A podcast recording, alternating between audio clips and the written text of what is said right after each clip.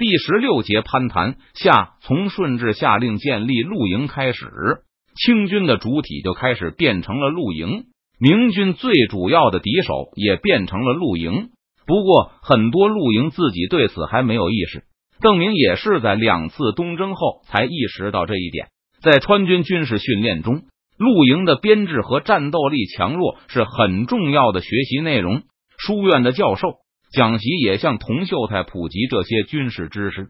相比川军，山东义军的准备就非常不足。大部分义军对全国的军事情况毫无了解，很多人对济南府的力量都缺乏了解，只是知道自己身边一亩三分地的情况。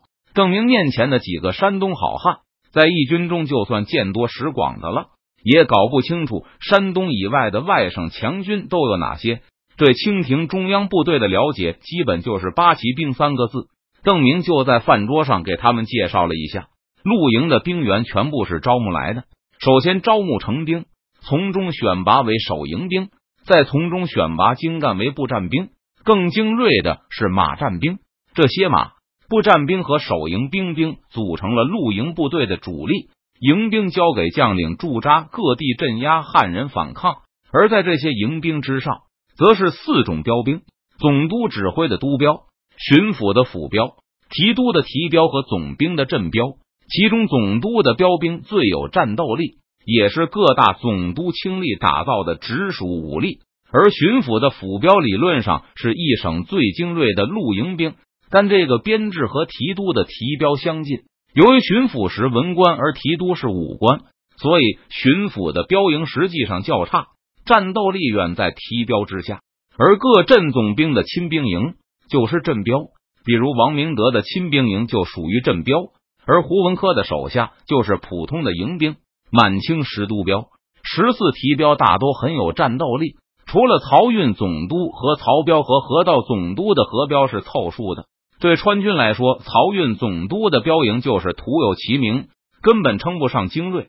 听说黄河总督的标营的主要工作也是设卡，装备还比不上曹彪后，川军也把河标划入了鱼腩部队。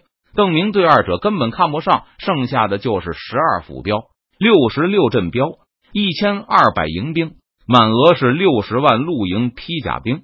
不过实际上谁知道呢？至少李国英。蒋国柱的督标肯定是很多年都没满额过了。尽管理论上标兵会比营兵更有战斗力，但实际上未必。富庶的江南的营兵装备和军饷都有保证，而北方的标兵未必能得到应有的待遇。除了装备差异外，还有兵源问题。大明最精锐的部队就是秦军，而清廷最有战斗的部队就是甘陕露营，西北二百多营兵。十二万甘陕宁露营是清廷的支柱。对于山东人感到很苦恼的川陕总督标营，邓明给了很高的评价。虽说抬高手下败将就是抬高自己，不过邓明倒不是因为这个原因，而是真心实意的重视西北军。不过永历十二年，吴三桂进攻云贵的时候，带走了不少精锐，洪承畴也抽调了大批西北精兵。五年来，我趁着甘陕露营元气还没有恢复，又连续攻打他们，所以甘陕露营的战斗力始终不能恢复到永历十二年之间。在甘陕露营中，实力也不是完全遵循标营强于营兵这个规律的。比如陕西提督张勇的亲兵战斗力高于大部分营兵，但未必就比他手下的王进宝的营兵高多少，因为后者南征北战经验丰富。本人很会练兵，还有一批同样有经验的军官。邓明没有彻底消灭干净，加上王进宝和上司关系不错，能要来足够的经费，所以虽然是营兵，但并不比镇标的战斗力差。而副将赵良栋的亲兵战斗力更为可观。提督张勇并不是旗人，但赵良栋是以旗人的身份来带露营兵，装备、军饷都能得到保证，而且就算实力强劲。北京也很放心，知道这一支露营劲旅是掌握在干儿子手里。邓明听说赵良栋和王进宝在河西又编练了不少露营，不过河西露营受到卫拉特蒙古的牵制，大批的兵兵要用来防守边界线上的堡垒，即使有足够的粮秣供应，也无法长期离开驻地进入四川作战。就像上次重庆之战时，赵良栋、王进宝本计划春夏出发，秋季参与作战，而秋后蒙古人的马壮后，他们需要赶回驻地。自从邓明说了他的战绩后，接下来的时间里，山东人就变成了更彻底的听众。吃完饭后，邓明让他们回去休息的时候，几个人脸上还都是敬仰和钦佩之色。张尚书不同意议和。山东人走后，邓明就对周开荒说道：“不奇怪。”周开荒飞快的答道：“不过，难道其他人就同意吗？也都不同意。”邓明摇摇头。张黄岩是反对的最激烈的一个，而巩玉也不赞同。奎东众将虽然有人觉得邓明谈判从来没有吃亏过，但也都认为和地方谈判和公开与清廷谈判是两回事。说出去太难听。我说可以给这个合议设置时间，比如三年，也就是说三年后合议自动到期。在邓明看来，三年后与清廷交战无疑比现在更有利，而且他还想提出一些让地方督府和清廷中央更加离心离德的条款。有些条款不必对方同意，只要提出来就有离间的效果。就算想提前开战，借口总是能找到的。但议和就是议和。周开荒说道。嗯，不错。不过邓明的麻烦也是明摆着的。康亲王因为情报被截断而变得越来越小心，当然其中也有鄂必龙和李国英的很大作用。总之就是清军步步为营，一点也不肯冒进。而且河南、山东和直隶的陆营还在源源不断的向前线开过来。清廷正在往这场豪赌中压上越来越多的筹码，但清廷可以不断的添加筹码。邓明却不能无限的跟住，而且若是比赌本，邓明无论如何也赢不了北京。现在主动权正从邓明手中渐渐转移到康亲王手中，只要北京咬牙供应物资，不催促康亲王速战速决，那邓明也就只有和地面耗下去。被钉在江南这里，虽然北京也可能耗不起，但未知因素太多，说不定河西的赵良栋和王进宝又会蠢蠢欲动。而且北京现在还有藩王的部队和归顺的蒙古可以调动，家底还是要比邓明厚实的太多。这几个山东人来的很是时候，或许我们可以在他们的帮助下打破这个僵局。邓明一直很关注山东有没有来人，而在场的几个人也都知道邓明的打算，那就是派出一支骑兵渡海去偷袭山东。船只是现成的，邓明已经和张黄岩说过。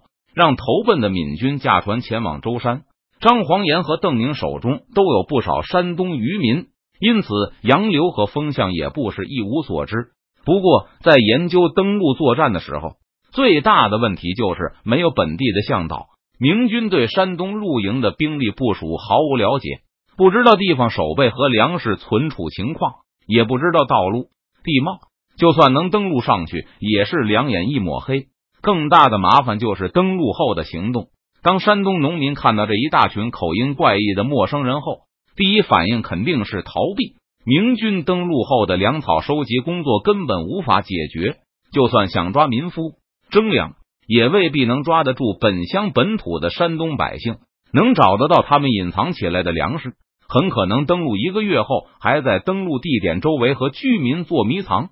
而如果都要从崇明运输过去的。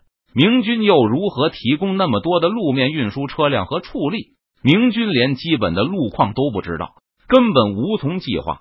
再说，只要离开了河道，靠后方运输提供粮食就是根本不可能的事。必须要就地征粮，区分只是清军的沿途村镇三光，还是购买居民手中的余粮。在山东登陆作战的风险极大，而且效果很小。最大的可能性是折腾了一。两个月还没有能远离登陆区，没有丝毫的威胁，所以济南都有可能把明军的大规模登陆当成沿海骚扰，自然更不可能分散杰叔的注意力。就算异常顺利的抓到了大批的民夫，刨出了百姓藏起来的粮食，那开出登陆区也要花不少的时间，而且还要组织人手监视抓来的山东民夫不要逃走，对付反抗明军游击队。这都需要花费很多兵力和时间。最后，在陌生的山东土地上，与不知道什么时候赶到的数目不明的清廷中央军混战一场。这赌博的风险远比在运河流域交战还要大得多。因此，邓明最近一段时间来就一直专心研究如何在运河附近以较小的待机将清军击退，完美结束这次东征。讨厌的是，杰叔不肯合作，不老老实实的发起鲁莽的进攻，而是不断从后方抽调兵力，想和邓明打一场决定生死的大会战。就算有一期的支持，木檀还是对邓明的计划表示谨慎的怀疑。在他看来，时间也是一个大麻烦。嗯，我们需要逾期突围接应我们，至少要号召山东的百姓欢迎支援我军，提供粮草、向导和民夫，让我们能够快速通过无人区威胁山东腹地，从而伏击仓皇回师的杰叔。这样就需要这几个人先返回山东，潜入包围圈，取得逾期的同意，然后再溜出来向明军报告。计划可能还有需要沟通修改的地方。一来二去，半年都不知道够不够。这还没算消息走漏，有人被俘、被判的意外时间。